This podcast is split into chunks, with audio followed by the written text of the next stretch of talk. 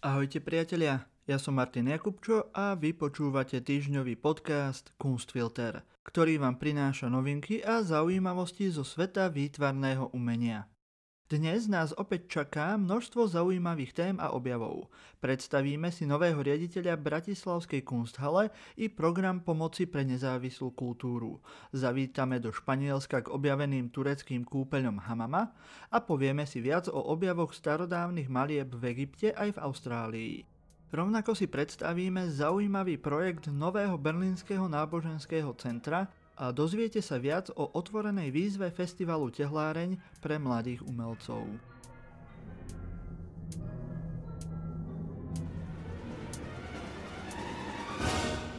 Nový náboženský projekt Berlína sa dá charakterizovať ako Čučmozgok, slovo, ktoré bolo vytvorené zložením troch anglických pojmov označujúcich kostol, mešitu a synagógu.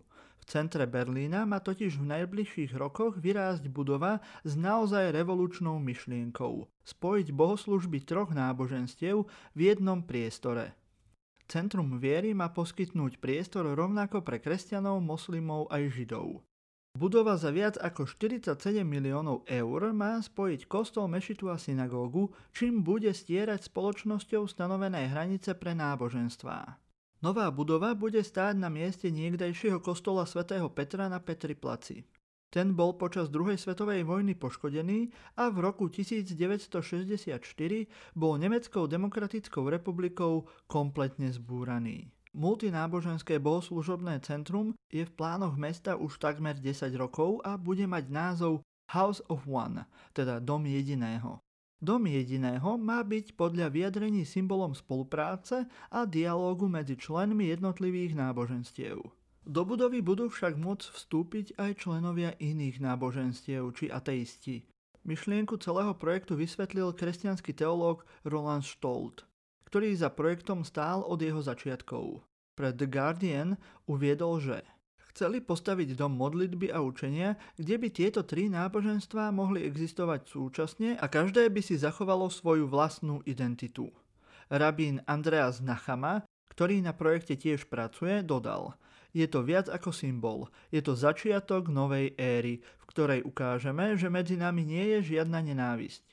Projekt bol podporený aj neveriacou nemeckou verejnosťou. Podľa Štolteho má totiž chrám odzrkadľovať rozmanitú spoločnosť Berlína. Stavbu oficiálne spustí slávnostný ceremoniál, ktorý sa uskutoční 27. mája tohto roku. Ukončená by mala byť v roku 2025. Počas minulého týždňa boli v verejnosti predstavené hneď dva objavy, súvisiace s nástenými maľbami zvierat. Prvou bola maľba kengury v Austrálii, ktorá je archeológmi považovaná za najstaršiu neporušenú maľbu Austrálie.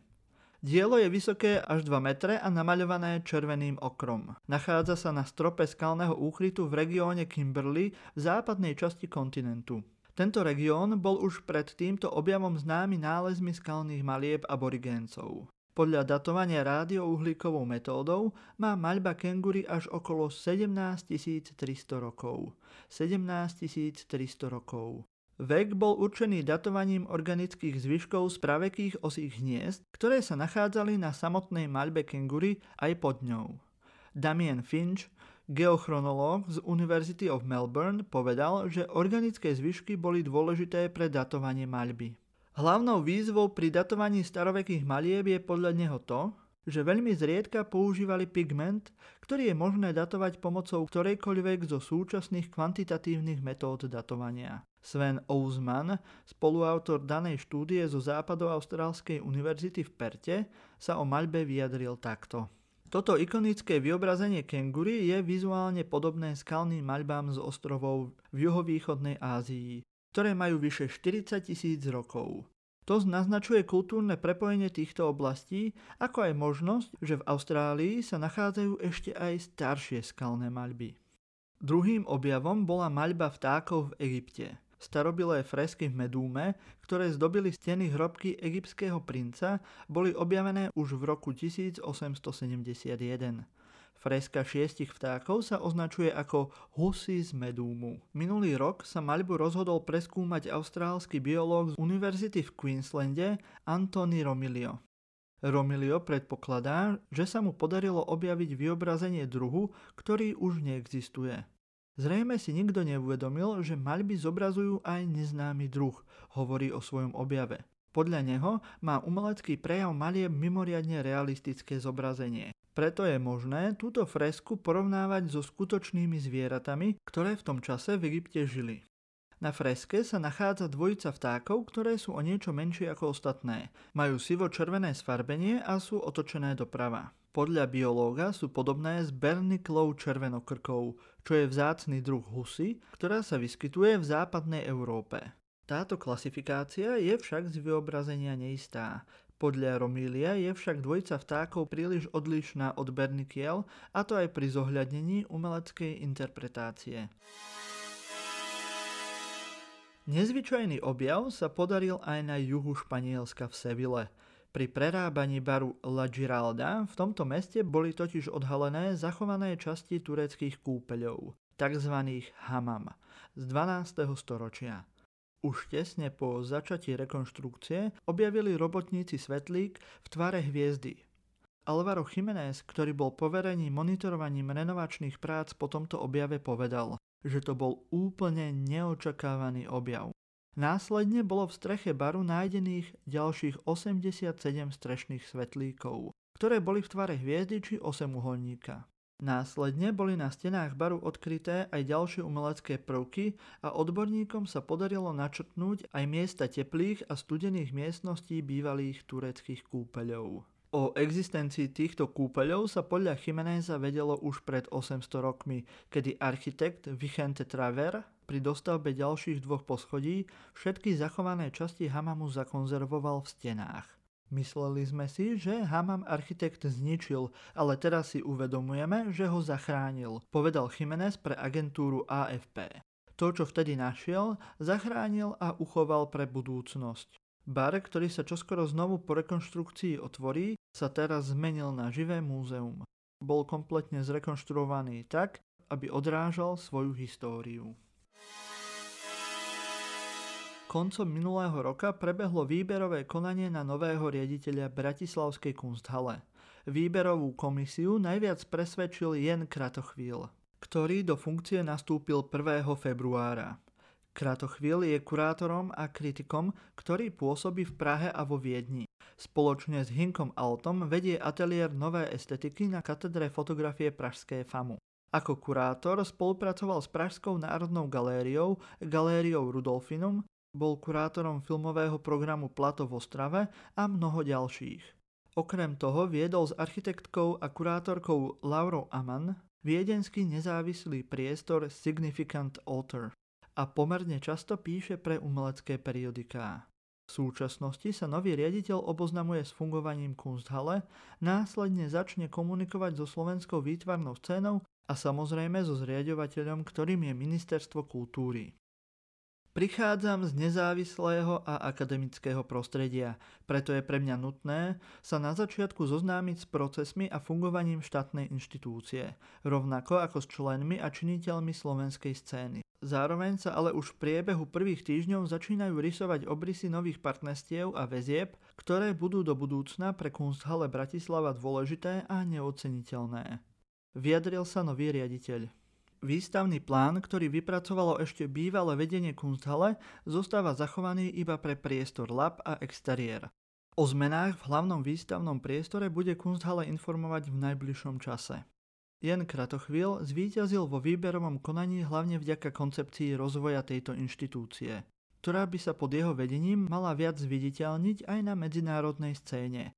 Keďže situácia v Kunsthalle v podstate od jej vzniku nie je jednoduchá, bude zaujímavé sledovať, do akej miery sa mu podarí svoj program naplniť. S nástupom do nového prostredia sa vždy spája istá naivita a možno aj nadmerná miera optimizmu. Zároveň ale tiež nezaťažený pohľad z odstupu a presnejší kritický pohľad.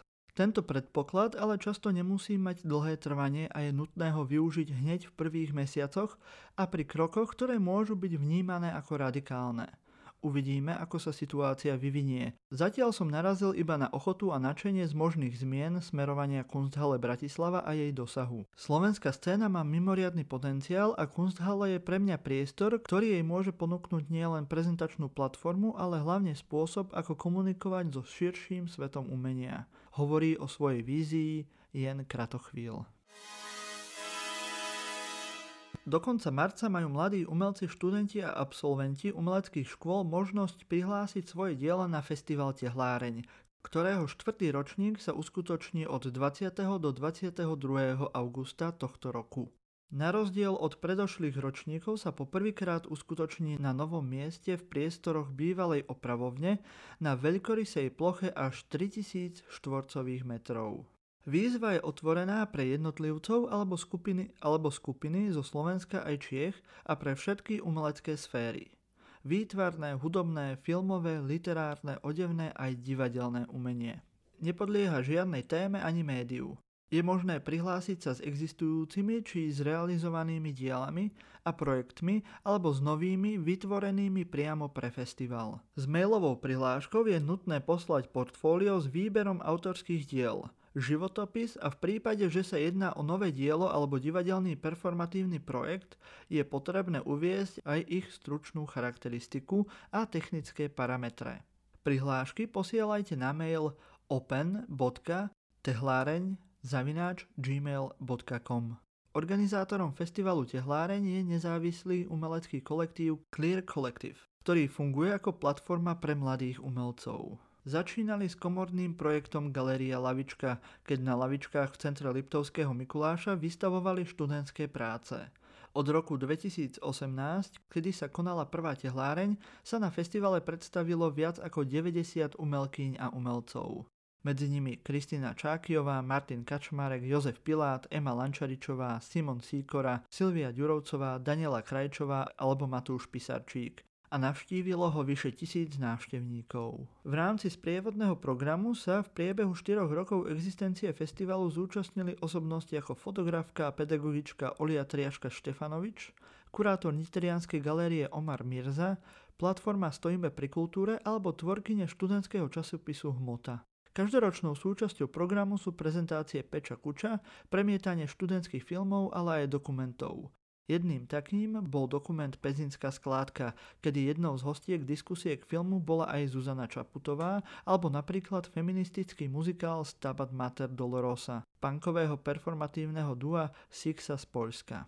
V hudobnej časti programu vystúpili kapela VBPS, kapela Tontron z Brna, bansko kapela Sushicide, DJské duo Serial Rave alebo hudobníčka Pavla Bastel z Brna. So svojimi performance a performatívnymi dielami sa na festivale predstavili mladí umelci a umelkyne ako Claude Johan Černý, Celestína Minichová, Miša Rožnovská, Viktor Ruman alebo dočasný kolektív. Cieľom tohto festivalu je poskytnúť možnosť začínajúcim umelcom nadviazať nové kontakty a zároveň sa stretnúť so skúsenejšími kolegami, to všetko v neformálnej atmosfére opusteného bývalého industriálneho priestoru, ktorý je však podľa organizátorov ako stvorený na umeleckú a spoločenskú reflexiu.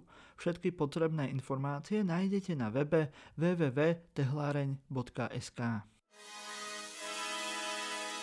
2 až 50 tisíc eur môžu od začiatku marca žiadať neziskové organizácie dlhodobo pôsobiace v kultúre.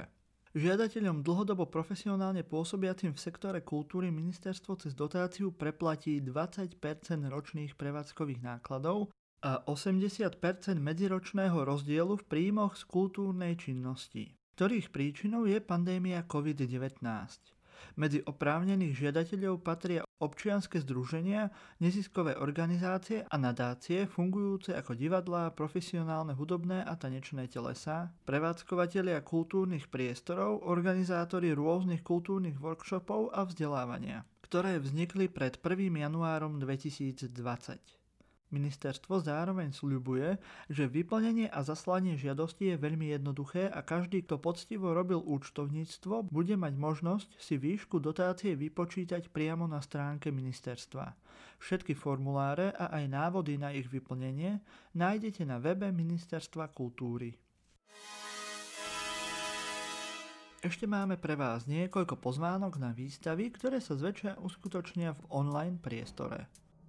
Uliciach Bratislavy a Košíc dnes nájdete Citylighty výstavy Taliansko, krajina film fotografia. Mapu s rozmiestnením týchto citylightov nájdete na stránke iic.bratislava.estery.it.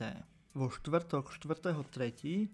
v Bratislavskej Bohema Galerii na námestí SMP otvoria o 16. výstavu Súhvezdie hlbokého znepokojenia od výtvarníkov Štulera, Softiča, Bieleka a Franka.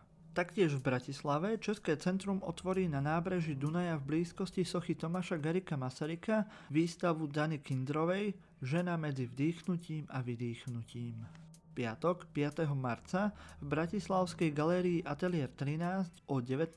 otvoria výstavu Od severu hora, od juhu jazero, od západu cesty, od východu rieka Žofii Dubovej. A taktiež v Bratislavskej galérii Flat Gallery o 19.00 virtuálnou vernisážou otvoria výstavu Michály Moravčíkovej Zveriť sa. Pokiaľ chcete viac takýchto pozvánok a informácií o udalostiach zo sveta slovenského a tiež aj českého výtvarného umenia, prihláste sa na odber newsletteru časopisu Flash Art na ich stránke www.flashart.cz. Pokiaľ ste tak ešte neurobili, môžete si vypočuť taktiež aj poslednú časť politikástu Silný výber, ktorý vyšiel túto nedeľu a môžete ho počúvať rovnako ako tento podcast Kunstfilter na ktorejkoľvek vašej obľúbenej podcastovej aplikácii. Budeme radi, ak nám zanecháte hodnotenie na Apple Podcastoch alebo budete sledovať náš Instagram. Prípadne, ak si dáte do sledovania facebookovú stránku Silný výber. Počúvali ste týždňový podcast o výtvarnom umení Kunstfilter, ktorý pre vás pripravili Luisa Paliusová, Kristýna Slezáková a ja, Martin Jakubčo.